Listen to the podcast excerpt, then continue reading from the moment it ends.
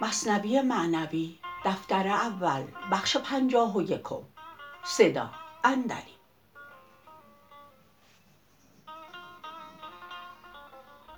زین بسیار برهان گفت شیر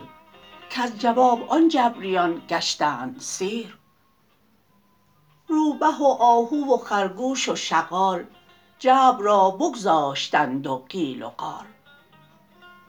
عهدها کردند با شیر ژیان کاندرین بیعت نیفتد در زیان قسم هر روزش بیاید بی جگر حاجتش نبود تقاضایی دگر